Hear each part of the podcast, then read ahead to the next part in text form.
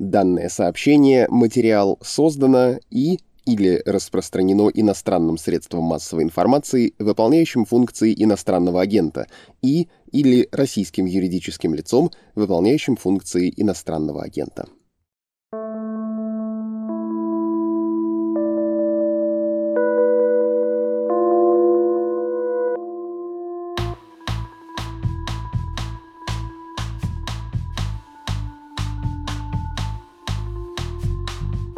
Здравствуйте, это подкаст «Текст недели», посвященный самым важным и заметным материалам, которые выходят на «Медузе». Меня зовут Александр Филимонов. Кремль, развязавший войну в Украине, несмотря на тотальную пропаганду, кажется все сильнее и отчетливее нуждается в обновленной, хоть сколько-нибудь стройной и логичной идеологии, которая, с одной стороны, могла бы убедительно оправдать российскую агрессию, а с другой – также нарисовать для россиян надежный, доверительный образ будущего страны – Ярко выраженные идеологические дисциплины стали появляться в образовательных заведениях. В школах проводят так называемые разговоры о важном.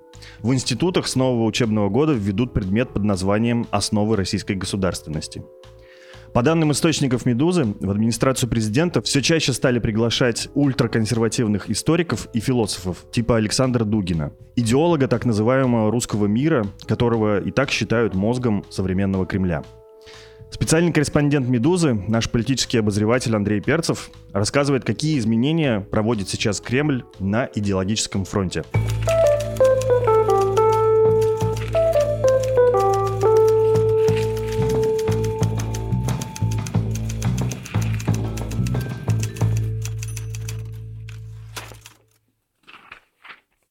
Привет, Андрей. Привет.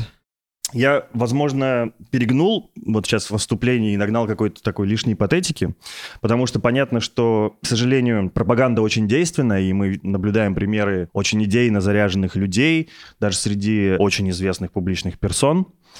Но все же мне кажется, что реальная проблема существует прямо сейчас. Война идет уже 8 месяцев, и даже те, кто ее активно поддерживают, реально устали. Кто-то злится из-за поражений на фронте, кто-то в панике или в ярости от того, что его или его близких сейчас мобилизуют кто-то расстраивается из-за падения качества жизни, собственно, ну и так далее. И очевидно, что Кремлю сейчас очень резко и быстро нужно всех их успокоить. Я вот смотрю даже на ближайшие заявления, вот буквально сейчас Валентина Матвиенко сказала, что запрос на идеологию мы прямо вот отчетливо видим. И читая твои статьи все последние, я тоже наблюдаю то, что Кремлю, кажется, нужна какая-то идеология. Вот в этом смысле есть ли сейчас ему что предложить? Нет ощущения, что Кремль в полном кризисе и идейки закончились? Такое ощущение, несомненно, есть, потому что идеологию пытались предложить обществу буквально чуть ли не с самого начала войны. Когда прошел месяц, Блицкрига не получилось, небольшой экскурс в историю, мне люди, которые работают в АП или работают с АП, говорили, что сначала было все нормально, Потому что люди воспринимали войну как такой сериал что войска куда-то двигаются, какие-то успехи там, ну, либо просто что-то происходит, и рано или поздно какие-то даты, да, там символические, ну, может, Дню Победы, вот, окончание это, ну, непонятно. Ну, когда-то, значит, он должен, по идее, закончиться. Люди так воспринимали, но сериал затянулся, и стали работать санкции, Пусть они даже до сих пор не в полной мере работают, но в крайнем случае, да, можно говорить, что уже в первые месяцы войны люди увидели, ушли магазины, поднялись цены, то есть на такую обывательскую, да, потребительскую экономику это очень сильно прям сразу. А почему? Ну, понятно почему. Да? Потому что началась война или спецоперация, как российские власти это называют. А вот зачем она началась, толком было непонятно. Были вот эти слова, уже забытые, мне кажется. Денацификация, демилитаризация. Совершенно нелепо звучащие термины, да. Потом немножко попытались ввести какой-то более-менее по-человечески звучащий, то, что мы защищаем жителей Донбасса. Но сейчас я, кстати, слышу, э, появился новый термин. Недавно кто-то из Совбеза, кто-то из заместителей, не Медведев, кто-то написал статью в «Аргументы и факты» и сказал, что Украине нужна уже десатанизация. Ну, там уже Патрушев извинился частично за этого человека, секретарь Совбеза Николай Патрушев. Он обидел любавических хасидов, К тому же еще. И вот перед хасидами Патрушев извинился перед еврейским народом. Вот появляются всякие экзотические люди, высказывают все, что можно, действительно. То есть они взялись что-то придумывать, но это как-то отпало, потому что любой более-менее грамотный политтехнолог а это все равно политтехнология. Да? И большевики, я думаю, тоже политтехнологи. То есть они массам обещали справедливый общественный строй, богатство, еще что-то. Здесь, очевидно, они этого не обещают и не могут обещать. Ума хватает, по крайней мере.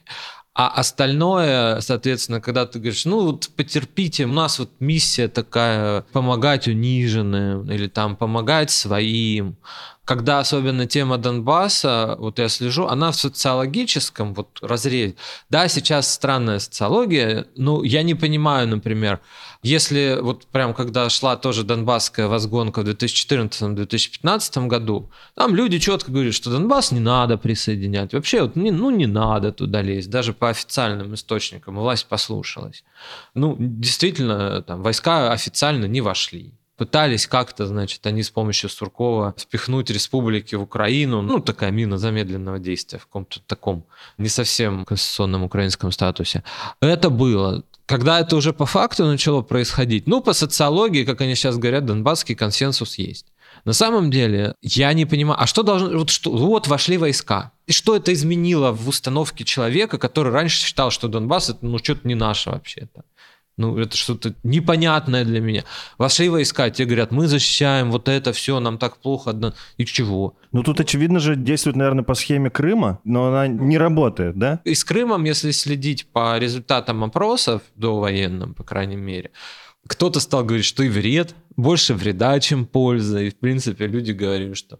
По-моему, самая большая э, вот по опросам до военным группа людей отвечала, что присоединение Крыма, значит, принесло поровну пользы и вреда. То есть это не супер положительное событие, это стало тоже.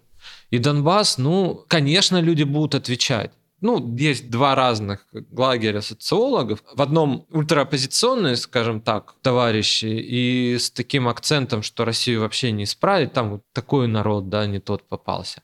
И там же ультраправластные социологи, которые говорят, ну, люди всегда будут отказываться, это обычный процент отказов, вот они так говорят. С другой стороны, есть социологи, Алексей Титков из ВШ, Григорий Юдин, они ну, не так это оценивают. Да, то есть они призывают больше осторожно это оценивать, что люди, ну, ну действительно странные условия военной цензуры, говорят, я не поддерживаю там спецоперацию. Ну, то есть это правда страшно. Люди боятся, вот я по знакомым даже своим сужу, говорить там, не знаю, о трудностях с ценами на продукты. Если тебя спрашивают про Донбасс, ну ты, наверное, скажешь, я за Донбасс, там, на всякий случай, да, если ты вообще решишь отвечать на эти вопросы. Поэтому я не знаю, для людей проблема Донбасса не была какой-то супер острой и близкой, и почему-то она после начала войны должна была стать, еще как бы стать оправданием их лишений и трудностей. Это очень сомнительная история. А дальше им что придумать?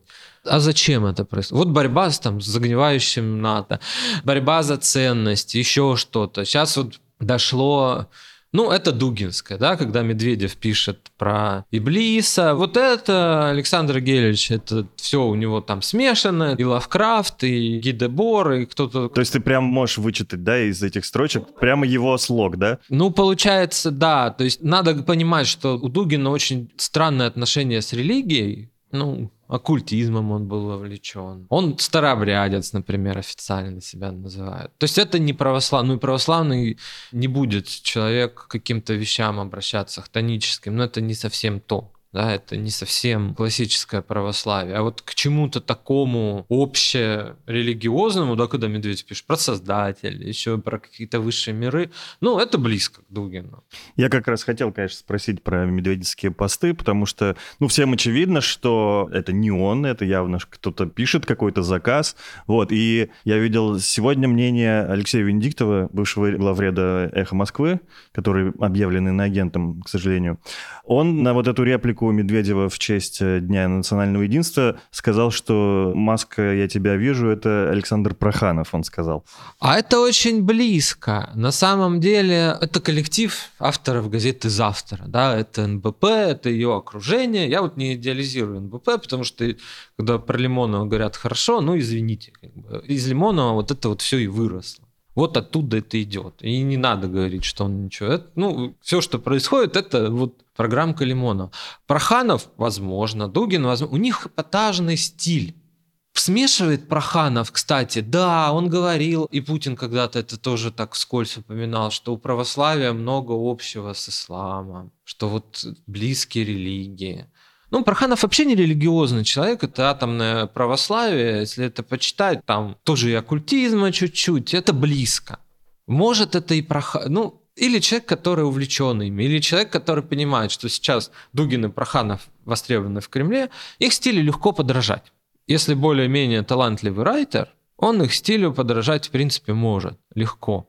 А там не сильно прям вот какие-то изыски у Медведева. Это может быть. Это узнаваемо это и с этой стороны узнаваемо, и это вот такая публицистика яркая, с понятной какой-то такой агрессивной целью, но в этом смысле она не очень как бы...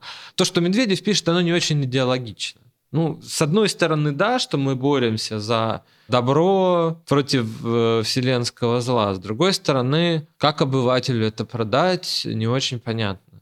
Потому что, ну, можно сказать, что в России большинство людей верующие, но с другой стороны, это такое обрядоверие, свечки поставить, а уж полуеретические какие-то заявления, где и Близ, и Создатель, а не Бог. Вообще непонятно, что, честно говоря. Ну, не знаю, это уж совсем. Но попытки, конечно, они... А им куда остается упираться? Только вот в это какое-то полуоккультное, полумистическое, религиозную историю. Потому что коммунизм, да, они не могут предложить справедливость, всеобщее равенство именно внутри страны. А когда идет разговор про внешнее что-то, там мы против Запада, мы вот за тем, ну да, советский блок был тоже против Запада.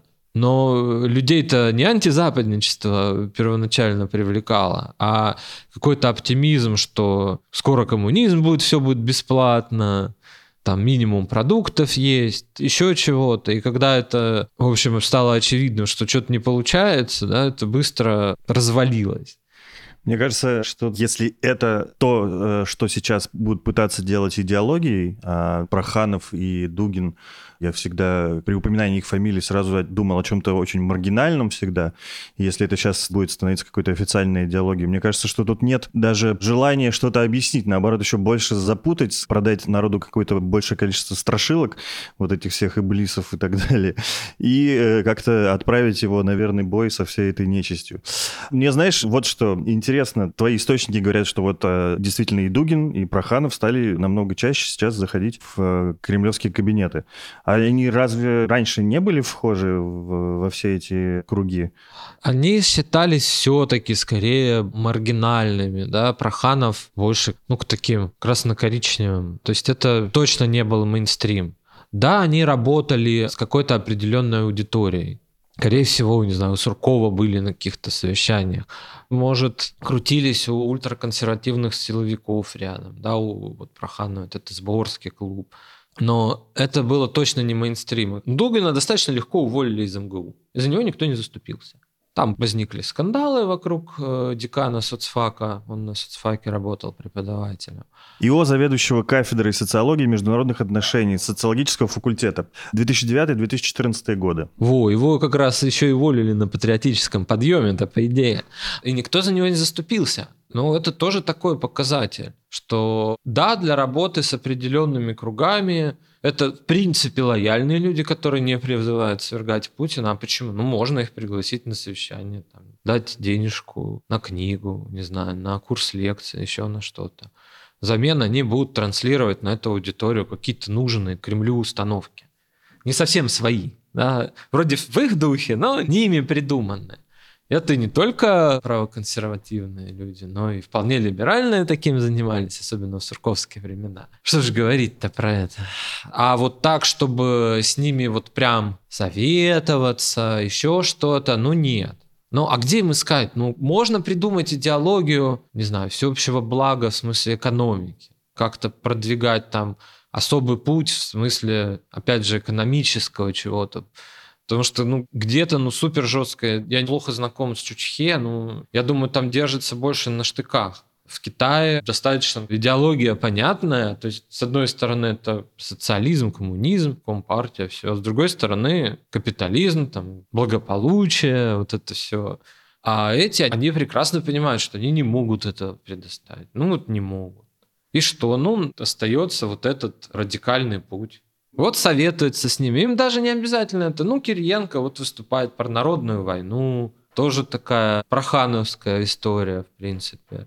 Такие цитаты прохановские. Про защиту традиционных ценностей он говорил на Всемирном русском народном соборе. Тоже Дугинская проха. Ну, берут, да, вот Путин послушает, да, ему это близко сейчас. То есть как сформулировать? Ну вот куда-то его тянет да, уже в космос, непонятно куда, какие-то мессианские мотивы, супер какая-то борьба там цивилизации. Ну что надо говорить, чтобы ему потрафить на одном своем языке? Кто примерно то же самое говорит? Вот Проханов и Дугин, Багдасарян, историк, Вардан Багдасарян. Ну вот у тебя вот есть зритель, он один примерно, получается так. Это Путин. Какой тебе спичрайтер нужен, чтобы оказаться ближе к этому единственному зрителю? Кто примерно так думает? Ну, вот они. Значит, будут они. Слушай, я вот слушаю тебя, и у меня возникает со всех сторон дутая идеология. То есть каждый использует э, друг друга в каких-то собственных интересах. Ну, то есть, как бы, Кремль в это все не верит, разумеется. Ему просто теперь нравится, что вот их мысли, в принципе, могут оправдать все зло, которое творит сейчас Кремль. А Дугин и Проханов э, понимают, что они сейчас хорошо приходятся ко двору и начинают подыгрывать. Тоже, в общем, не особо веря в то, что они говорят. Или кто-то все-таки есть там какой-то, у кого-то символ веры-то какой-то, нет?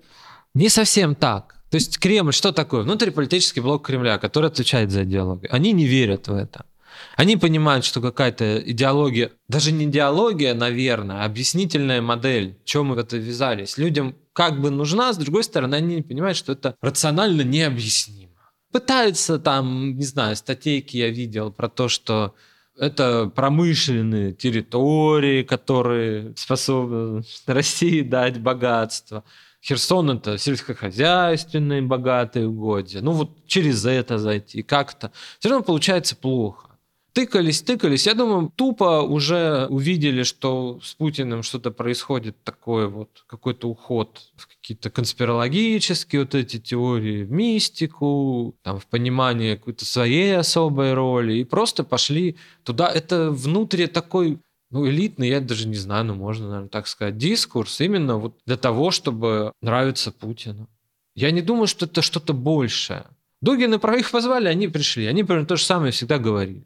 Ну, хорошо. Теперь вот нашими словами, там, не знаю, Путин говорит. То, что Дугин все время говорит, англосакс, англосакс. Ну, в чем у него там основная база заключается, что борется цивилизация суши с цивилизацией моря. Они же англосаксы, нехорошие. Да? Вот Путин недавно сказал это, хотя не говорил. Значит, что-то прочел, да, вот какие-то мысли появились. А что вот, кто так еще? А, Дугин, дайте что-нибудь. Расскажите. Ну, для этих, слава богу, поднялись. Ну, что поделаешь. А правда, что Путин стал прислушиваться к Дугину только после убийства его дочери? Ну, интерес действительно так и англосаксы, он сказал после, и он отправил телеграмму, потом в одном из выступлений он сказал, что наших философов убивают. Ну, сам случай, да, такой, э, в Москве это произошло, громко. Он знал о нем, но вот а чего вот на него? Значит, он вот... Ну, это так логику воспроизводят мои собеседники. Знаешь, так нетрудно и легко поверить в теорию заговора о том, что это убийство могли организовать там российские спецслужбы, чтобы вот как-то так направить, например, э, мысли и дела разных кремлевских деятелей в другую сторону, там, в какую-то нужную сторону, да.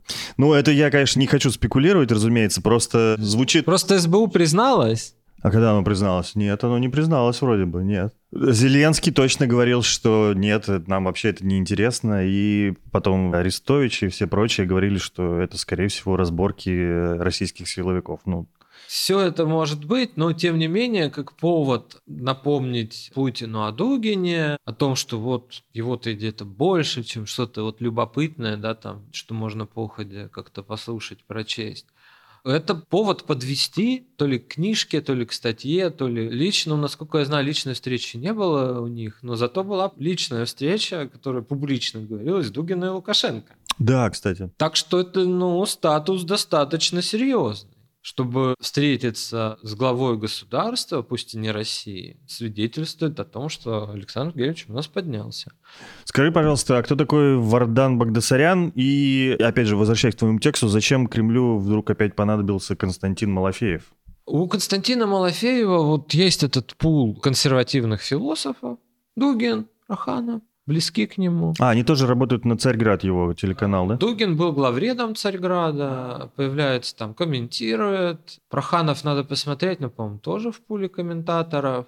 Другие есть люди около Малафеевские какие-то. Ну, то есть есть модель православного холдинга. Мало ли чего можно почерпнуть. Тоже какие-то идеи свои у Малафеева есть. Политические амбиции. Ну, привлекает.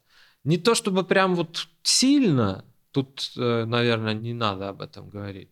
Но если считать, что был конфликт по поводу справедливой России, которую Малафеев вроде как получил под спонсорство, ну и какое-то прохождение, либо в Госдуму, либо в Совет Федерации по каким-то каналам, но проявил инициативу, попытался попасть в главы партии, его выгнали. Все равно она контролируется Кремлем, его поперли. С тех пор он стал считаться неблагонадежным, ему, насколько я слышал, партию Родина не дали взять под контроль. Он создавал потом политическое некое движение, видимо, с расчетом на переформатирование в партию к выборам в Госдуму тоже не дали. Ну, вот сейчас просто вот такая позиция востребована Путиным, Поэтому этот человек тоже где-то рядом. У него есть какая-то инфраструктура, там, телеканал, пул комментаторов, зрители телеканала, наконец. Багдасарян из той же тусовки, получается, да? А, Багдасарян чуть с другой стороны. Это такая вот как бы замес каких-то взглядов у них. Право-левый. Да, вот он непонятный, такой взрывной. Багдасарян скорее левых убеждений, но он антизападник, тоже такой поклонник Гумилева Николаевича, историка, антизападника, евразийца. Судя по всему, я не видел, чтобы он признавался, но то, что я читал у Багдасаряна, это антизападничество, использование понятия теории пассионарности, все в полном объеме присутствует. С другой стороны, евразийство – это скорее белое движение, да, такое немножко монархическое. Ну вот и думай, да, то есть это такой вот ну, антизападничество, какие-то конспирологические теории про то, что западными государствами управляет олигархический некий конгломерат, то есть такое близко к мировому правительству. Можно я тизерну немножко, потому что ты упомянул фамилию Льва Гумилева, что следите за «Медузой» на следующей неделе, потому что у тебя должен выйти большой программный интересный материал как раз на эту же тему. И я бы хотел еще вернуться вновь вот к чему. Еще раз к русскому миру, потому что Дугина называют идеологом русского мира, но я хочу напомнить еще одну твою статью, тоже классная, программная, которая выходила летом про движение советских методологов. И мы тоже делали подкаст про нее. И как раз именно эти люди придумали термин «русский мир», но, впрочем, они вкладывали в него совсем другое, противоположное значение тому, что сейчас подразумевают под ним и Дугин, и Проханов, и Путин, и так далее. Это другое, да, они раскрутили скорее, да, потому что ты в советское время в такой тоже оппозиционно-диссидентской среде скорее это звучало. Но они чуть по-другому, да, что это такое как бы культурное влияние через язык, через русскоязычную публику в других странах, через иммигрантов в том числе, можно продвигать российские продукты. Мягкая экспансия. Да. Не пришел с мечом, завоевал территорию, а именно что-то таком культурном, да. Ну и в конечном итоге экономическом смысле, да. У Дугина это все более воинственно, хотя Дугин впрямую, я не знаю, призывал ли он к войне в последнее время прямо давайте сейчас мы захватим Украину. Нет. У Проханова и Дугина очень воинственная риторика. Она всегда была, что армия, это скорее даже у Проханова больше, да, вот армия какие-то вот супер подводные лодки, танки какие-то. Когда началось противостояние в Донбассе, Проханова прям четко началось, да, прям военная риторика. Ну, их русский мир, да, он воинственный.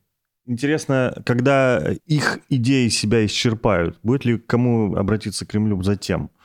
Ты говорил, что многие политологи уже, кажется, уезжают, уже не хотят работать. Есть люди, уехавшие, не буду называть фамилии. А кому? Действительно, ведь долгое время Кремль сознательно держался в стороне от идеологии. То, что идеология, как только ты четко выражаешь некую идеологию, ты приобретаешь ее противника. С одной стороны, у тебя есть ядро прям фанатов, ее разделяющие.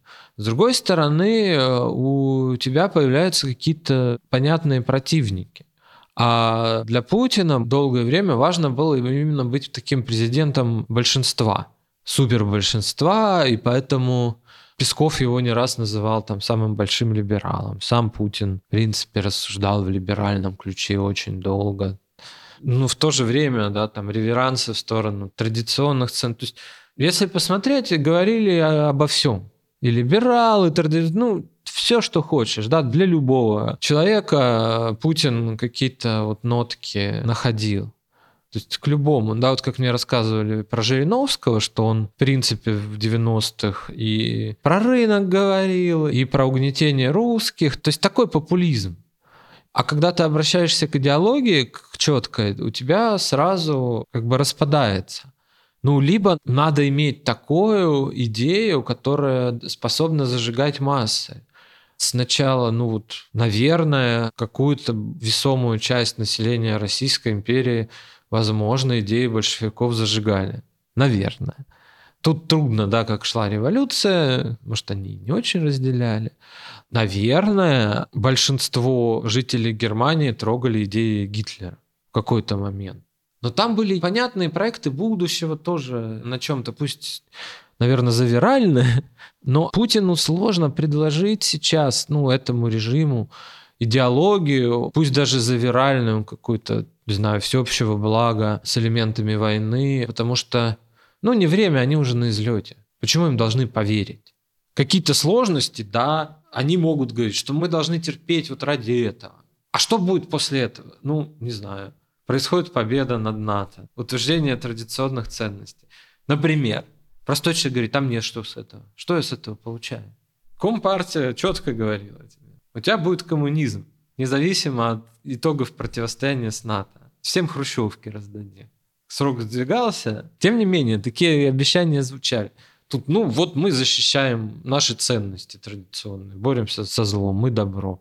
Ну, победил зло, а чего? Ну, то есть, а этого они как бы дать не могут. И даже если они дадут это объяснение, не факт, что им поверят. Это будет то же самое, как в 80-е годы 20 века, когда Компартия продолжала говорить про коммунизм, но ей уже никто не верил. Да, и при первой возможности это все посыпалось.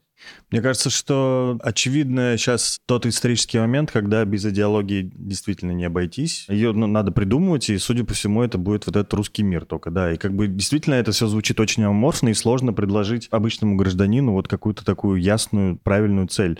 Если все-таки с практической точки зрения подумать, есть ли какие-то контуры этого русского мира, где мы остановимся, вот где когда поставим точку, что вот когда наш коммунизм настал, или, как любил говорить Владимир Путин, границы границы России нигде не заканчиваются. Но они заканчиваются вполне очевидно возможностями российской армии, которую мы видим.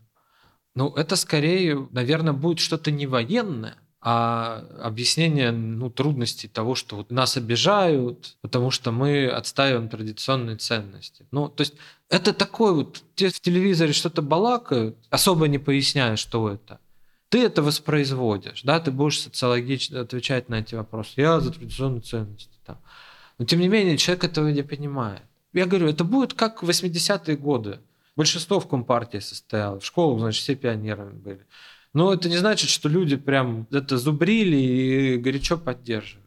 Ну, будут за глаза там отвечать, да, я за традиционные ценности за русский мир. А как только что-то произойдет, да, какое-то критическое, то ли масса, что люди против выступят, то ли не знаю, каким-то элитам, грубо говоря, надоест жить там, в ссоре и в бедности. Ну, относительно. Да, там вот Трамп богато живет с Илон Маском, а мы, как, не знаю, как хозяин бензоколонок в среднем немецком городке. Почему так? Вот когда такие вопросы будут, это посыпется, видимо. И, соответственно, и никто и не будет даже об этом вспоминать. А пока все выстраивается как в прошлые потемкинские деревни, я напомнил про э, вот эти мнимые идеологические курсы. Вот сейчас будет новый научный коммунизм под названием «Основа российской государственности». Ну, будут слушать вот это все, да, про историю России. Непонятно в каком ключе, кстати, может, Гумилевского. Про культурные коды. Тут Александр Харичев, глава управления по Госсовету, написал в соавторстве с учеными даже некоторыми из МГУ статью. Ну, правда, она очень странная. Я бы не стал это называть идеологией Кремля. Это просто некое проведение проективных, наверное, социологических, качественных исследований, там, мозговых штурмов, вот это все. Когда студенты там представляли образ России как родины матери с лазерным мечом, тоже про традиционные ценности, про семейные ценности, еще что-то. Ну, это не в Кремле так думают, да, это они сделали некое как бы исследование и попытались что-то смоделировать, что хотят люди, что они государству доверяют и от государства ждут защиты. Но я себе прекрасно представляю, что за публику они собрали, лояльных очень студентов, кореистов, скорее всего, которые понимают, о, сейчас мы на эту группу придем, и нас, значит, профсоюзе поднимут или еще чего-нибудь. Да, и они прекрасно знают, что на этих группах говорить. Но, тем не менее, вот какие-то там. Может, используют эти наработки под видом того, чего хочет молодежь. Ну, опять же, хочет это молодежь? Нет. Ну, люди зарабатывают деньги. Что же их... Сколько я не пытался вчитываться в их трактаты концептуальные, псевдонаучные, ничего не понятно, и кажется, что если это все внедрят, то будут студенты просто тупо зубрить. И... Будут зубрить, будут, не знаю, взятки давать преподавателям, чтобы это все не сдавать. Ну, насколько вот по воспоминаниям людей старшего поколения, которые застали этот предмет, это был один из самых ну, ненавистных и непопулярных предметов. То, что уже Особенно в 70-е, 80-е годы люди понимали, что, что это не имеет к жизни никакого отношения. Может быть, опаснее в этом смысле в школах, где происходят разговоры о важном, и поскольку ребенок еще не настолько сформировавшееся мировоззрение, его там можно немножко, может быть, запудрить больше мозги. Да может быть, но опять же в советское время это не работало. Что? Те же школьники, которых тоже были всякие предметы э, максимально идеологизированные, гуманитарные, приходили в вузы, что они бежали на лекции научного коммунизма? Да не бежали они туда. Поэтому, ну, какие-то дети, особенно в начальном школьном возрасте, что-то будут повторять. А потом, по мере роста, будут Оксимирона слушать. Или Юрия Шевчука. Ну и все. Поживем, увидим. Оксимирон, к сожалению, а может быть и к счастью, признан иностранным агентом, нашим любимым. Спасибо за внимание. Это был подкаст «Текст недели». Распространяйте наши материалы среди друзей и близких. Все подкасты «Медузы» доступны в нашем приложении и на основных стриминговых платформах. А еще хотим посоветовать вам подкаст наших друзей из студии «Техника речи». Это подкаст «Рядом» о том, как теперь жить и находить силы что-либо делать в эти темные времена. Ориентиры в новой реальности ищут лингвист Игорь Исаев, журналистка Татьяна Фельгенгауэр, кстати, тоже иноагент, и стендап-комик Женя Сидоров. Тексты и новости «Медузы» можно читать через VPN или в приложении, которое умеет обходить блокировки Роскомнадзора. А тем, кто не умеет пользоваться VPN, вы можете переслать все наши материалы в формате PDF. Помочь нашему изданию можно по адресу support.meduza.io. Еще раз спасибо и до новых встреч. Thank